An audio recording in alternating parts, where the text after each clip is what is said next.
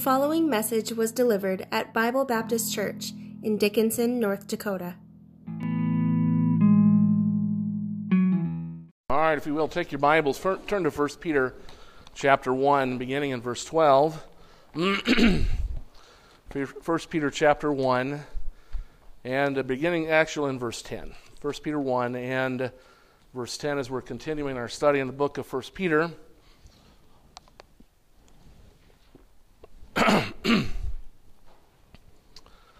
1 Peter 1, beginning in verse 10, of which salvation the prophets have inquired and searched diligently, who prophesied of the grace that should come unto you,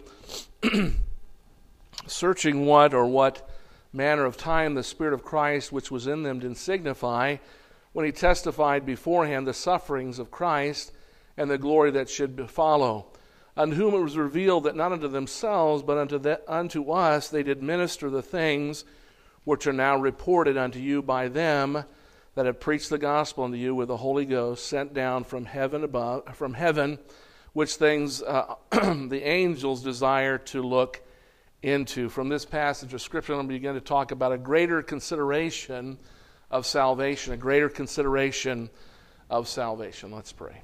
Father in heaven, Lord, I thank you for the Word of God. Father, for the truth of it. Father, thank you for the Spirit of God that gives us an understanding of the truth. And Lord, we ask that tonight you'd open our understanding. Lord, help me to uh, be clear in the presentation of thy word tonight. And I pray, Father, for those who are here, that you give us a spirit of hearing and understanding.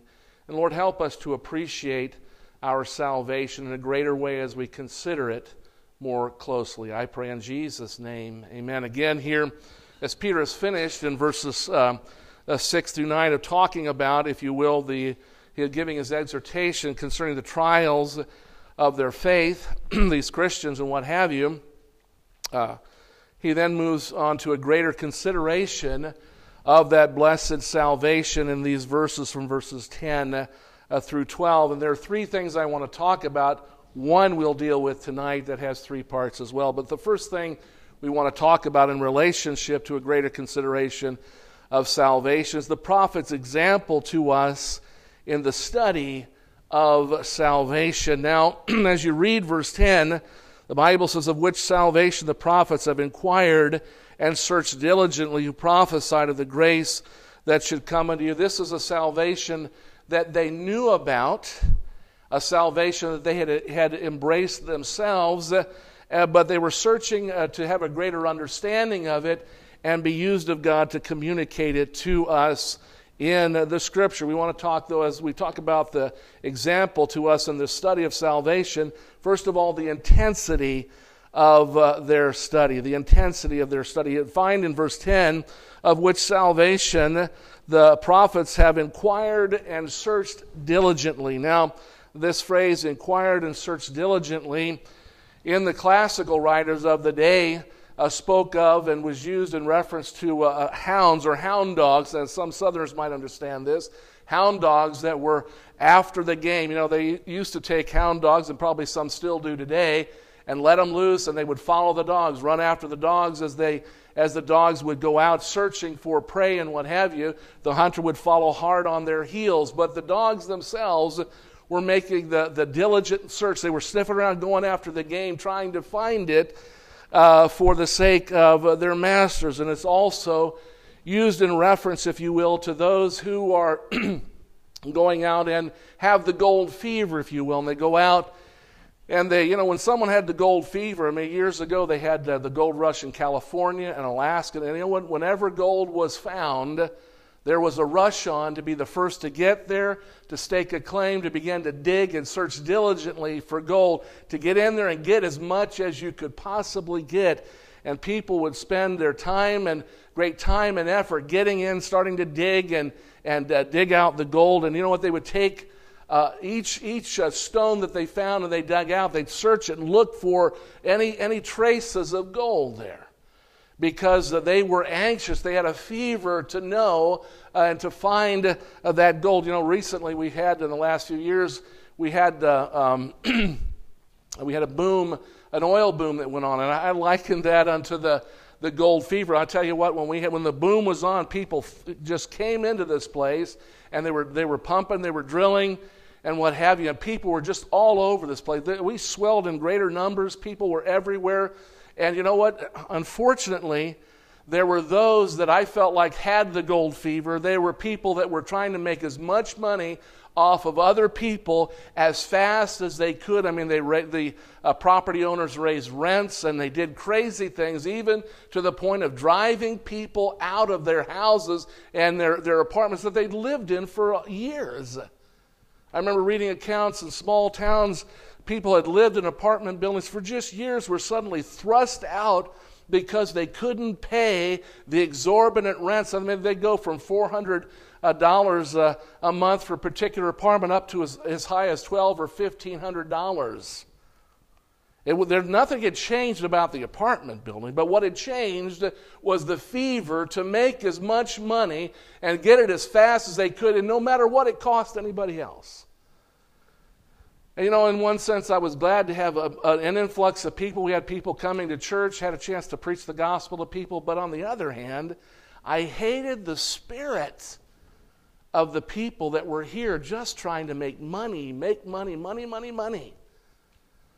But there is an intensity that these prophets had in their study of the scriptures, and particularly the study of salvation. They knew salvation, they knew the Savior, and yet they were still in, in, in a, a, a diligent search concerning this matter, if you will, in Proverbs chapter 2 and verse 1. Proverbs chapter 2 and uh, verse 1.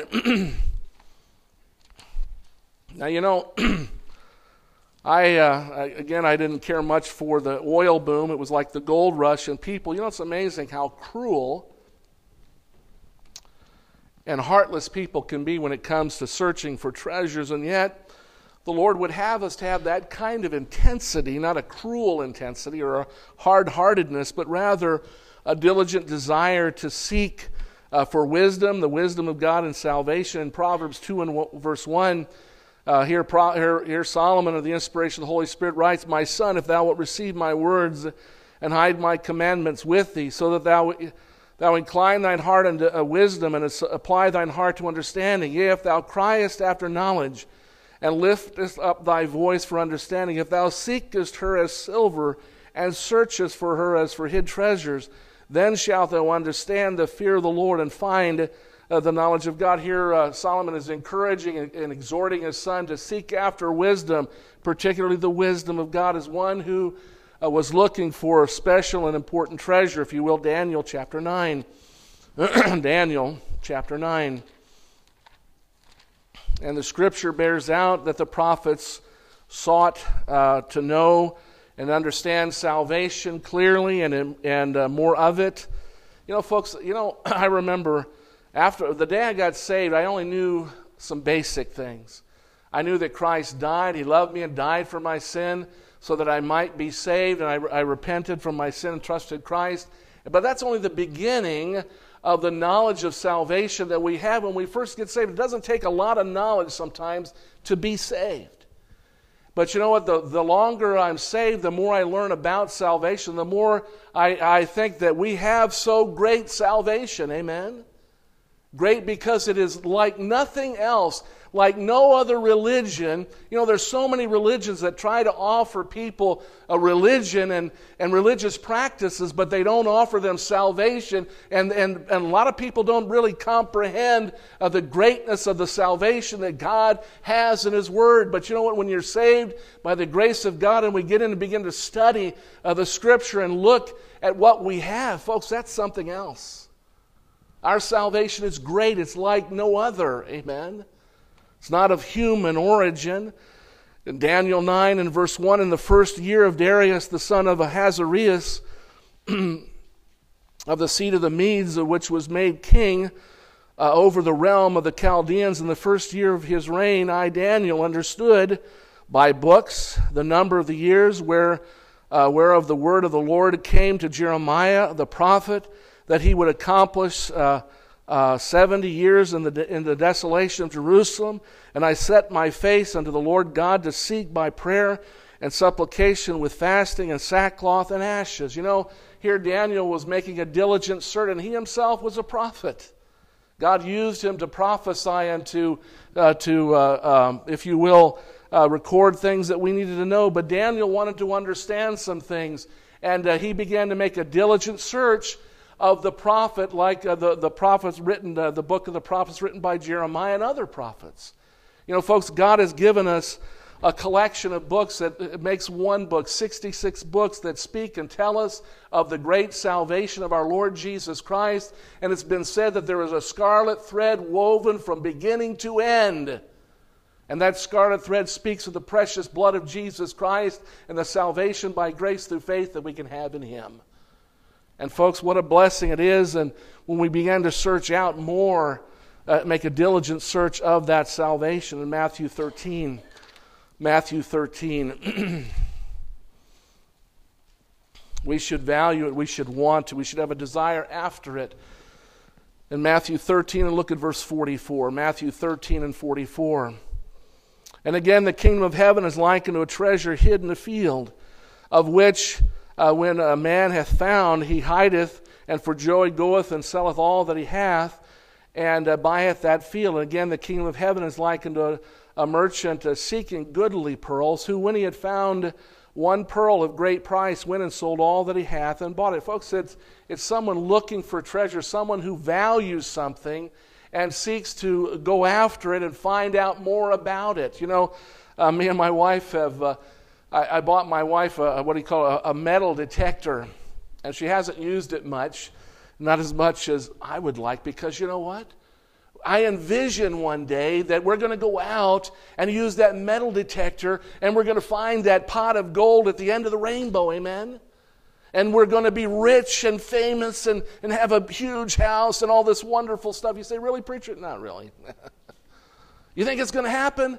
Not really. But it's amazing. I've had some people come to our house at different times and they want to go out with a, uh, with a metal detector and they want to go through our 27 acres and they want to, you know what they want? They want to find what, what belongs to us. Amen? Find our treasure. Now, so how are you going to find it, preacher, if you don't search for it? We're not.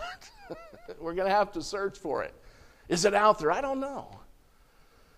But if there's, you know, it's amazing. You read stories about people that I remember reading a story about a, a, a couple that went out and they happened to be on a piece of their property they hadn't been on much, and they saw something sticking out of the ground, and they said, What is this? And they went to begin to earn, unearth it and dig it out, and they found one, uh, I think it was one can full of, what was it, gold coins or something? And they dug, dug further, and I think it was, by, by the time it was done, it was like 10 cans filled with gold coins. And they didn't know it was there, it was on their own property, and suddenly they were rich. But you know, they were just out walking along. Now, that doesn't happen very often to us. Amen. And, uh, you know, the, those who are treasure hunters have to go and diligently search. You know, folks, God has for us the greatest treasure that has ever been the treasure of our salvation. And though we have it, there is so much more about it that we need to know in order to appreciate even more our salvation and the God of our salvation. John 5 and 37. John 5 and 37. John 5 and 37. And the Father, Jesus said, and the Father himself hath sent me and hath uh, borne witness of me. Ye have neither heard his voice at any time, nor seen his shape, and ye have not his word abiding in you. For whom he hath sent, him ye believe not. Now, uh, Jesus is talking to Jews. Jews that should have known that Jesus was the Christ, the Messiah already. Jews that should have had some idea of what salvation was because there were Jews that were saved by the grace of God, that had taken heed to the Scripture, had searched out, been saved by the grace of God, and appreciated salvation. And yet, these Jews that Jesus dealt with did not appreciate it. They did not know the salvation of the Lord. They didn't see Christ for who he was. But what does Jesus say in verse 39 to them? Search the scriptures, For in them you think you have eternal life, and they are they that testify of me, and you will not come to me that you might have life. He's telling them, and particularly among the Jews, that the ones that he had more, most dealings with, was the religious leadership among the Jews, people who should have made it their, their practice to search the scriptures out because they were supposedly the, the spiritual leaders of the Jewish nation, and yet when Jesus came on the scene, they did not see him as the Messiah, the Savior of the world. They were looking for salvation in all the wrong places. And you know what? Even though they knew something of the Scriptures, they were looking at the Scriptures to support what they wanted to believe rather than looking at the Scriptures to find out what they should believe. Do you know what, folks? we should let the Scripture determine what we believe, not try to make the Scripture uh, uh, support what we already believe. Amen. Sometimes we get into a fix because we have a, a philosophy or an idea, and we look to take the Scripture and sometimes wrest the Scripture to fit our own philosophy. And that's not the way to uh, approach the Scripture. We ought to approach the Scripture and God and say, God, Lord, help me to see and learn from the Scripture uh, uh, in a search, diligent search of the Scripture what I need to know. In John uh, 7 and verse 45, John 7 and verse 45.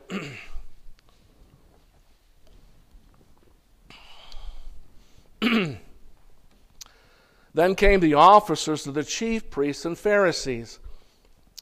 And they were supposed to go and take and bring Christ to them. They didn't. Why have you not brought him? The officers answered, Never man spake like this man. You know, he, was, he didn't speak like the religious leadership among the Jews. He was a carpenter, the son of, the car, uh, of a carpenter, yet he is the Son of God, the living Word of God. And so when he spoke, he spoke the words of God. And you know what? These people marveled at it. Like, wow, what an amazing thing. Then answered them the Pharisees, Are you also deceived? Have any of the rulers of the Pharisees believed on him? But this people who know not the law are cursed. Now they're, they're mocking and deriding these who are not leaders among the Jews they, as, as those that did not know the scriptures, did not know what was true and right. and in part because they had not been taught what was true and right by the leadership. If they had a problem, some of the problem had to come from the fact that they had not been taught right. Nicodemus saith unto, unto them, He that came to Jesus by night, being one of them, now, he was a, a, part of the Sanhedrin, the ruling class of the Jews, but he was saved by the grace of God, born again by the Spirit of God after having talked to Christ. He had been born again, and he's speaking in defense of Christ. He says in verse uh, 51 Doth our law judge any man before it hear him and know what he saith, what he doeth? They answered and said unto him, Art thou also of Galilee? Search and look for out of Galilee ariseth no prophet. And every man went unto his own house. Now, what are they saying to him? They're saying, you know what? Where do you get off talking like that? They said to him, Nicodemus, he said, they said, search and look, you go to the Bible and search it out. And they hadn't done that. They hadn't done it themselves. They didn't really want to do it. They did not want to go to the scripture and find out that maybe they were wrong and that Jesus was the Messiah. But they derided Nicodemus for it and said, you know what? Go, you know what? Go look at the scripture. And they didn't understand the scripture themselves. They didn't care. In Acts 17, Acts 17, and verse 10.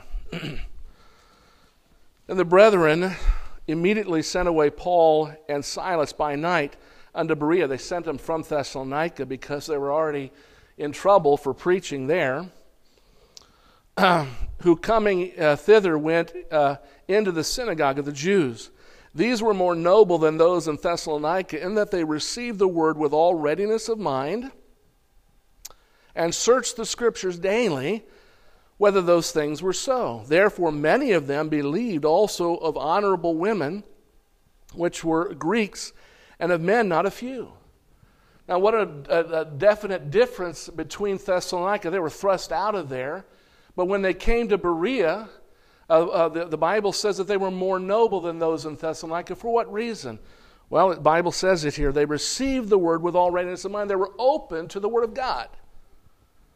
And they did something important. They searched the scriptures uh, uh, daily, whether those things were so. You know, it's important. It's one thing if I stand up and make all kinds of statements and all kinds of declarations off the top of my head.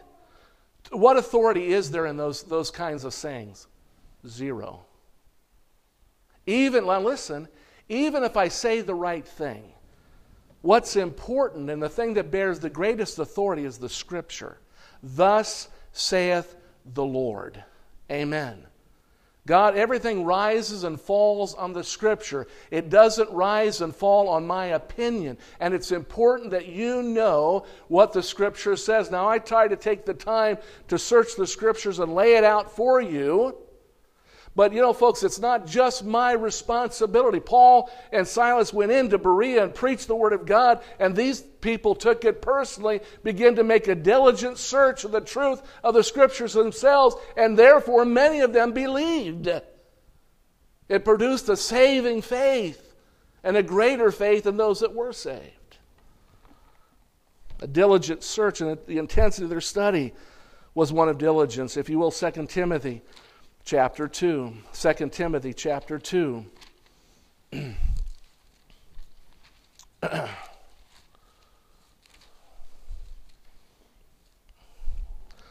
Here, Paul is encouraging, exhorting Timothy.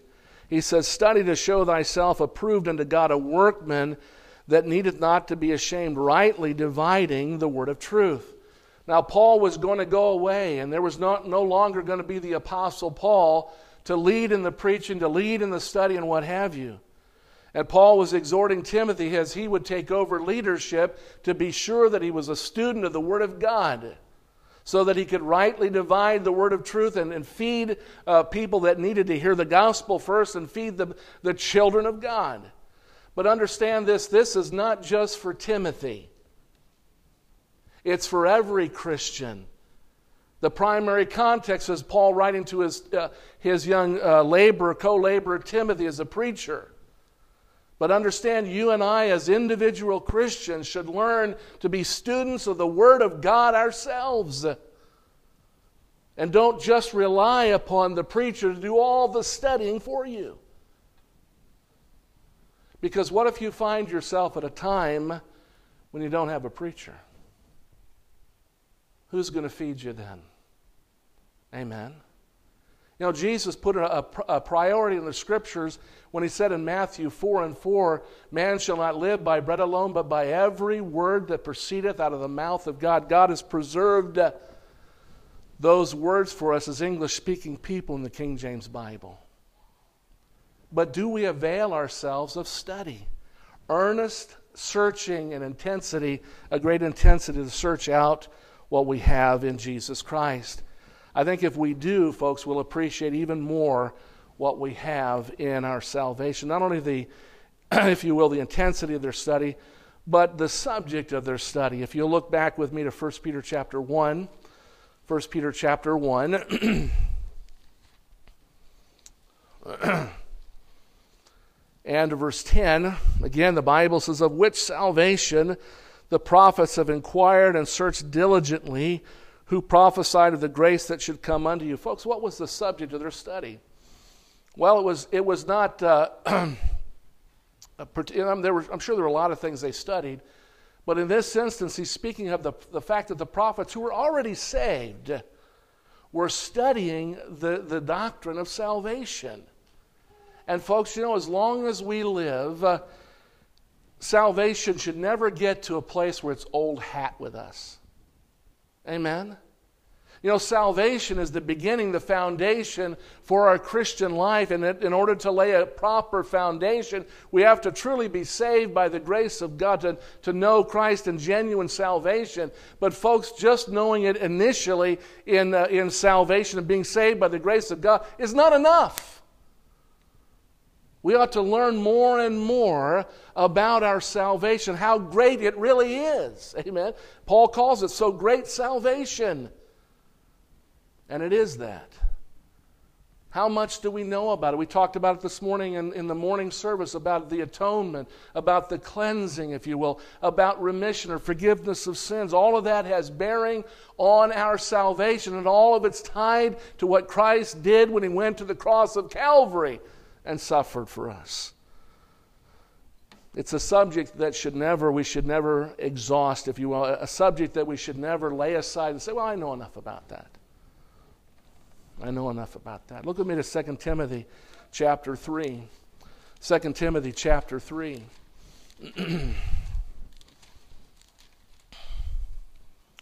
Let's begin in verse 13.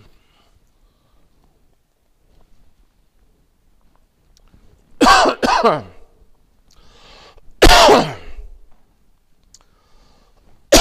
Bible says, But evil men and seducers excuse me, shall wax worse and worse, deceiving and being deceived. Now, Paul again is writing to Timothy. But he says, Continue in the, thou in the things which thou hast learned and hast been assured of, knowing of whom thou hast learned them, and that from a child thou hast known the holy scriptures, which are able to make thee wise unto salvation through faith which is in Christ Jesus. All scripture is given by inspiration of God and is profitable for doctrine, for reproof, for correction for instruction in righteousness, that the man of God may be perfect, thoroughly furnished unto all good works. But he talks about the, the fact that he had learned about salvation from the Holy Scriptures, from his mom and his grandma, and then uh, after, he, after he'd been saved, he learned more of it even from uh, the Apostle Paul and his teaching, understanding that it was the inspired gospel of Jesus Christ found in the inspired record of God. In 2 Peter chapter 1, 2 Peter chapter 1, and uh, verse 19.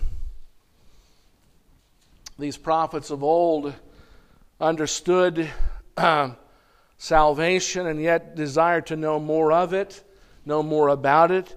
In uh, 2 uh, Peter 1 and verse 19, we have also more sure word of prophecy, whereunto ye do well that you take heed as unto a light that shineth in a dark place until the day dawn and the day star arise in your hearts, knowing this first, that no prophecy of the Scripture is of any private interpretation. For the prophecy came not in old time by the will of men, but holy men of God spake as they were moved by the Holy Ghost. The Holy Spirit led them to, to prophesy these things, but the, whole, the same Holy Spirit would uh, let, lead them to continue in their study of this salvation as well, in order to, if you will, at times uh, communicate it in a greater way. Second uh, T- excuse me, 2 Samuel 23.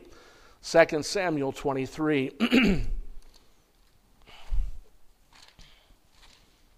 and verse 1. 2 Samuel 23 and verse 1.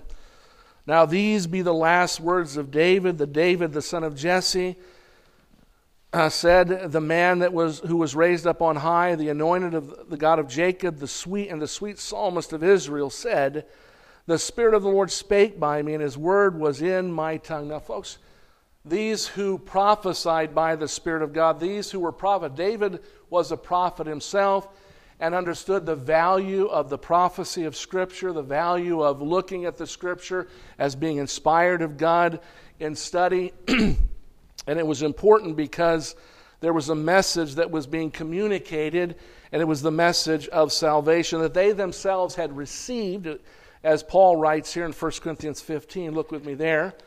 1 Corinthians 15, it was a message that they themselves had received, and yet a message that they did not just lay aside once they'd heard it and received it. In 1 Corinthians 15 and verse 1, Paul is declaring again to the church at Corinth the gospel. Now, he had gone to Corinth preaching the gospel, but he did not lay it aside as if it were something to be set aside now that these folks were saved. He says, Moreover, brethren, I declare unto you the gospel which I preach unto you, which also ye have received, and wherein ye stand, by which also ye are saved, if ye keep in memory what I preached unto you, lest ye believed in vain. For I delivered unto you, first of all, that which I also received. It was a message that he not only uh, was preaching, and that needed to be preached, that needed to be understood, that needed to be searched out and studied, but it was also a message that he had received and that he was preaching to others. He says, For I delivered unto you uh, uh, first of all, that which I also received, how that Christ died for our sins according to the Scriptures, and that he was buried, and that he rose again the third day according to the Scriptures. And throughout the epistles of Paul, we find the Apostle Paul uh, searching and studying and declaring more fully uh, the gospel of Jesus Christ, the gospel of our salvation. Look with me to Psalm 22. Psalm 22. And throughout these inspired records of God, we find repeatedly, we find repeatedly the message of salvation and the Savior. In Psalm 22, a psalm of David, watch the wording here. David writes under the inspiration of the Holy Spirit, My God, my God, why hast thou forsaken me? Why art thou so, so far from helping me, from the words of my roaring? Oh my God, I cry in the daytime, but thou hearest not, and in the night season am not silent. But thou art holy, O thou that inhabitest the praises of Israel. Our fathers trusted in thee, they trusted, and thou didst deliver them. They cried unto thee, and were delivered. They trusted in thee, and were not confounded. But I am a worm, and no man, a reproach of men, and despised of the people. All they that see me laugh me to scorn. They shoot out the lip, they shake the head, saying, He trusted on the Lord that he would deliver him. Let him deliver him, seeing he delighteth in him. You know, folks, these are prophetic of the words of Jesus Christ as he went to the cross and as he hung on the cross of Calvary. They're a part of the salvation, the great salvation we enjoy because, folks, as Christ spoke those words, people that heard those words without doubt probably heard and remembered Psalm 22. You know, Christ did not say those things. Prophetically, David said these things are going to be said. He wasn't speaking of himself. He was prophesying of the Christ to come, and Christ said and did those very things. And I have to imagine that there were some people standing by that heard some of this, had to wonder wow, where have we heard this before? Where have we heard this before? It's prophetic of the writings and Psalms concerning our Lord Jesus Christ. Look with me to Isaiah 53. Isaiah 53. And folks, I'm just touching on a couple examples. The Bible's filled with prophecy concerning salvation and the Savior. In Isaiah 53, beginning in verse 1, who hath believed our report? And to whom is the arm of the Lord revealed? He's talking, the arm speaks of that which is strong and strength. Uh, and to whom is the arm of the Lord revealed? He's speaking prophetically of Christ. For he shall grow up before him as a tender plant and as a root out of dry ground. He hath no form nor comeliness, and when we see him, there is no beauty that we should desire him. He is despised and rejected of men, a man of sorrows and acquainted with grief and we hid as it were our faces from him. He was despised, and we esteemed him not. Surely he hath borne our griefs and carried our sorrows, yet we did esteem him stricken, smitten of God, and afflicted. But he was wounded for our transgressions, he was bruised for our iniquities. The chastisement of our peace was upon him, and with his stripes we are healed. All we like sheep have gone astray, we have turned every one to his own way, and the Lord hath laid on him the iniquity of us all. He was oppressed and he was afflicted, yet he opened not his mouth. He was brought as a lamb to the slaughter. As a sheep before her shearers is dumb, so he openeth not his mouth. He was taken from prison and from judgment, and who shall declare his generation? For he was cut off out of the land of, of the living. For the transgressions of my people was he stricken. And he made his grave with the wicked and with the rich in his death, because he had done no violence, neither was there uh, any deceit in his mouth. Yet it pleased the Lord to bruise him. He hath put him to grief. And when thou shalt make his soul an offering for sin, he shall see his seed, he shall prolong his days, and the pleasure of the Lord shall prosper in his hand. He shall see the travail of his soul, and shall be satisfied. By his knowledge shall my righteous servant justify many, for he shall bear their iniquities. Therefore will I divide him a portion with the great, and, and he shall divide the spoil with the strong, because he hath poured out his soul unto death. He was numbered with the transgressors. He bare the sins of many and made intercession for the transgressors. This is prophetic of the Lord Jesus Christ. And I believe with all of my heart, when Christ came to be baptized of John Baptist, and John Baptist looked at him and said, Behold, the Lamb of God which taketh away the sin of the world. There were many Jews there that heard that message and probably hearkened back to what the scripture said in Isaiah, how God had prophesied through the prophet Isaiah of what Christ would do to be our Savior. He would bear our sins in His own body on that tree, the Bible says. He's talking about salvation and the Savior. Zechariah 13 and 7. Zechariah 13 and 7. There's much to be learned about salvation, folks. You know, the longer I live and the more I study the scripture, the more I, I understand salvation. And you know what? Appreciate it. Amen. Appreciate what we have in Christ and what Christ has done for us. In Zechariah 13 and 7, the Bible says, Awake, O sword, against my shepherd, against the man that is my fellow, saith the Lord of hosts, Smite the shepherd, and the sheep shall be scattered, and I will turn mine hand upon the little ones. You know, uh, the Lord Himself uh, quoted uh, that passage later on in the, New, in the New Testament as He was going to go to the cross of Calvary. Why? Because there was an understanding of salvation that needed to be had. Look with me to Luke 24. Luke 24.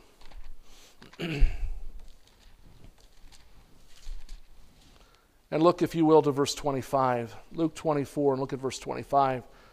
now, this is after Christ has risen from the dead. He's appeared unto uh, Peter and some of the other apostles as they're walking back uh, from the grave and what have you. And, and then said he unto them, O fools and slow of heart to believe all that the prophets have spoken. You know, folks, back in Christ's day, all they had of Scripture was Genesis to Malachi. Now, the Lord was beginning to inspire Matthew, Mark, Luke, John, and some of the other apostles. But you know what? All they had before that was the Old Testament scripture. And it was that that uh, Christ spoke of. oh, sl- uh, fools and slow of heart to believe all that the prophets have spoken. Ought not Christ to have suffered these things and to enter his glory? And beginning at Moses and all the prophets, he expounded unto them in all the scriptures the things concerning himself. Now, you know what, folks? God has given us a book, the same book, only greater, because we have the complete revelation of God Genesis to revelation. And our understanding is, is so much greater simply because we have the completed revelation of God.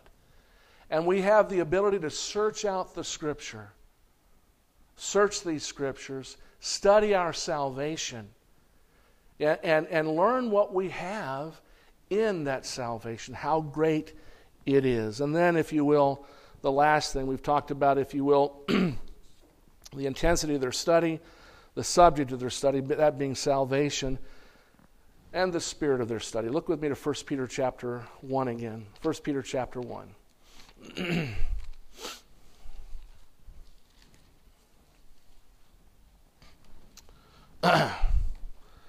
searching what, verse 11,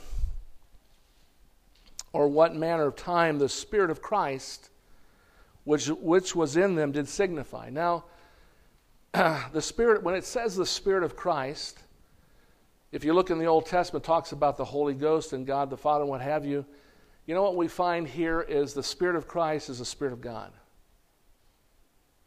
Amen. The Spirit of Christ is the Spirit of God because Christ is God the third person of the Trinity. He is as much God as the Holy Spirit and God the Father. It was the Spirit of Christ which was in them, did signify when it testified beforehand the sufferings of Christ and the glory uh, that should be uh, followed, that should follow, unto whom it was revealed that not unto themselves, But unto us they did minister the things which are now reported unto you by them that have preached the gospel unto you with the Holy Ghost sent down from heaven, which things the angels desired to look unto. Folks, you know what? As they were prophesying of these things, God, the Spirit of God opened their understanding and helped them to realize, you know what? This is not just for them, but for those that follow, even for us. You know, some people say of the Old Testament, well, that's the Old Testament. And you know what? That's the past. We don't need to, to deal with the Old Testament. Folks, it's the Old Testament that it gives, uh, you know, the Old Testament is in some ways revealed in the New Testament. You can't have one without the other and have a clear understanding of the truth of salvation. And we need the Spirit of God to help us to understand as we search the Scripture. Amen. You know, it's not about how smart we are. You know, when I study the Bible, I look at commentaries, I look at words and what have you. I have the Webster's Grand Webster's 1828 dictionary. I don't know Greek, and I never studied Greek, but I don't have to. I have an English Bible. I look up English words in a dictionary that just uh, that often uses most more often than not uses scripture to define words. And I appreciate that. But more than all of the books that we use and study, and there's nothing wrong with using books to study, we need to lean upon the Spirit of God to give us a proper understanding in our study. If you will, look with me to John 14. John 14. and we'll begin in verse 15. John 14, beginning in verse 15.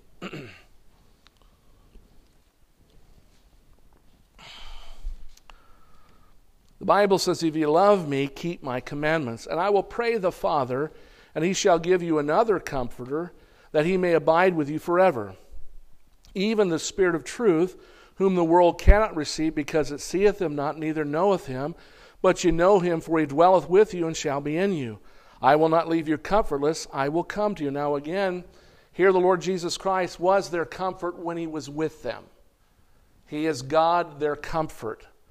Not only that, but he speaks of the comforter that would come uh, to take his place. He is Christ, he is the Holy Spirit, he is God the Father, and yet he would uh, one day ascend into heaven after his crucifixion, his death, and resurrection. But he would not leave them alone. He would send to them the Spirit of truth, whom the world cannot receive, because it seeth him not, neither knoweth him. If you will, John 16. John 16 and verse 13. Howbeit, when he, the Spirit of truth, is come, he will guide you into all truth, for he shall not speak of himself but whatsoever he shall hear, that shall he speak, and he will show you things to come. He shall glorify me, for he shall receive of mine, and shall show it unto you. All things that the Father hath are mine, therefore said I that I shall that he shall take of mine and shall show it unto you. Now, folks, he's called this the Holy Spirit's called the Spirit of truth. He is Christ. In you, the hope of glory. Christ dwells in our hearts by faith not in the, in the, the, the physical organ that pumps blood, but in the heart of who and what you are. Christ dwells in our heart by grace through faith in Him. He is that Spirit of truth that we receive the moment we are saved. Ephesians chapter 1. Ephesians chapter 1. and looking at verse 12. The Bible said that we should be to the praise of his glory, who first trusted in Christ, and whom ye also trusted after that ye heard the word of truth, the gospel of your salvation, in whom also after that ye believed, ye were sealed with that Holy Spirit of promise, which is the earnest of our inheritance under the redemption of the purchased possession of the praise of his glory. Now, you know what?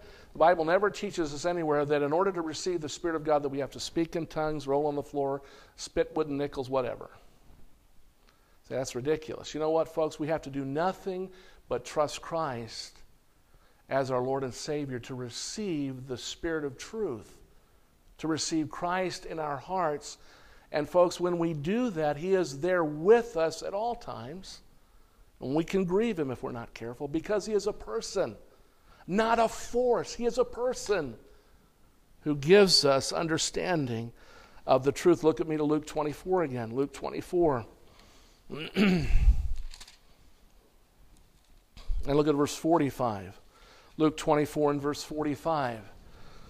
Then opened he their understanding that they might understand the scriptures. Now, who is it speaking of? Christ. Who is Christ? He is the Holy Spirit, the Spirit of truth. And he said unto them, after as he's opened their understanding, Thus it is written, and thus it behooved Christ to suffer and to rise from the dead the third day, and that repentance and remission of sins should be preached in his name among whom all among all nations, beginning at Jerusalem. And ye are witnesses of these things. And behold, I send the promise of my Father upon you. But tarry ye in the city of Jerusalem until ye be endued with power from on high. This is the baptism of the Holy Spirit on the day of Pentecost, where the already uh, existing Baptist church was empowered by God for, for the work of missions. But, folks, the understanding of the truth of the gospel and the truth of God at, at all in Scripture was given by Christ. Christ opened their understanding. The Holy Spirit of God opens our understanding not of just salvation, but of all spiritual things that we need to know. And not all at once, but sometimes as we need to know. If you will, look with me to 1 Corinthians 2. 1 Corinthians chapter 2. and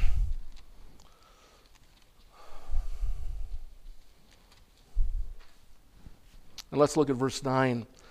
But as it is written, eye hath not seen, nor ear heard, neither have entered into the heart of man the things which God hath prepared for them that love him.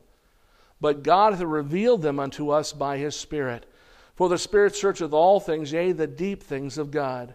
For what man knoweth the things of a man save the Spirit of man which is in him?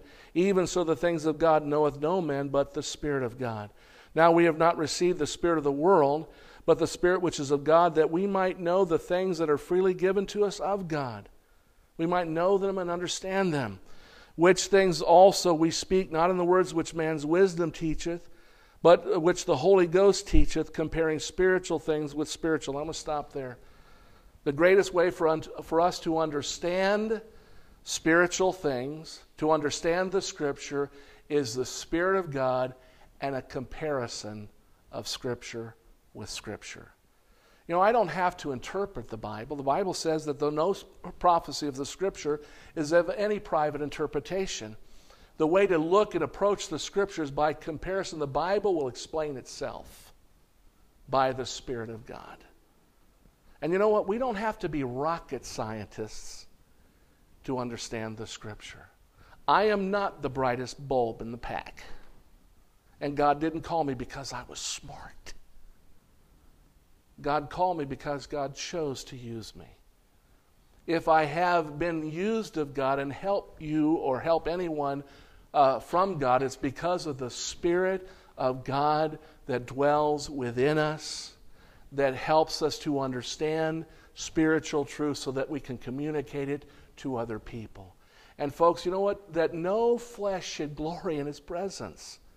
It's not about me. It's not about you. It's not about how smart we are or what we imagine of ourselves. He said, The natural man, verse 14, receive it not the things of the Spirit of God, for they are foolishness unto him, neither can they know them because they're spiritually discerned. And I remember what it was like to be lost and pick up the New Testament and try to make heads or tails out of it. How many of you ever tried that before you were saved? I remember getting hold of it as a teenager, uh, the, a New Testament, and trying to read through the Gospels, trying to figure this thing out. Remember the uh, Ethiopian eunuch who's reading Isaiah the prophet, Isaiah 53 in the desert, and, and Philip was led of the Spirit of God to join himself to him. And he said to him, the first thing he said is, Understandest thou what thou readest? And he said, How can I, except some men should guide me? God used Philip to, to guide him through the scripture, and Philip had the Spirit of God. And the Spirit of God had led him to guide him through the scripture and finally lead him to Christ. Folks, we need the Holy Spirit to help us to understand and communicate the truth of the gospel. Verse 15 But he that is spiritual judgeth all things, yet he himself is judged of no man. For who hath known the mind of the Lord that we may instruct him? But we have the mind of Christ. In the person of the Spirit of Christ and the Word of Christ. Amen. Say, well, what is the mind of God on any given subject? Let's open your Bible. Don't o- open somebody's commentary about the Bible. First and foremost, open the Word of God. And trust and pray and ask God to help us to know and understand the Scripture. That's where our help is. That's where our understanding is. That's where our knowledge comes from, from God. Who knows better the Word of God than the Spirit of God?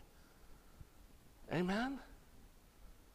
You know, you, even if you didn't have a church, and the church is important in your life, it's very important for your spiritual growth. But even if you didn't have it and you were stuck maybe somewhere in a prison and all you had was a Bible, that wouldn't be all you had. You'd have the Spirit of God dwelling within you who could and would and will teach you. Amen. And open your understanding. We are not alone.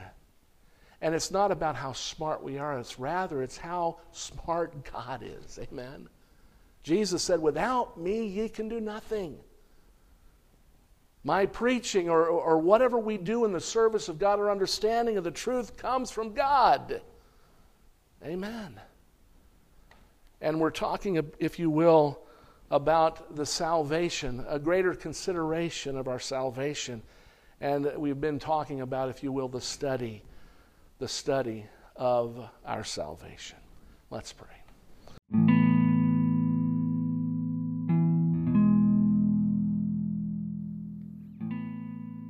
Thank you for listening.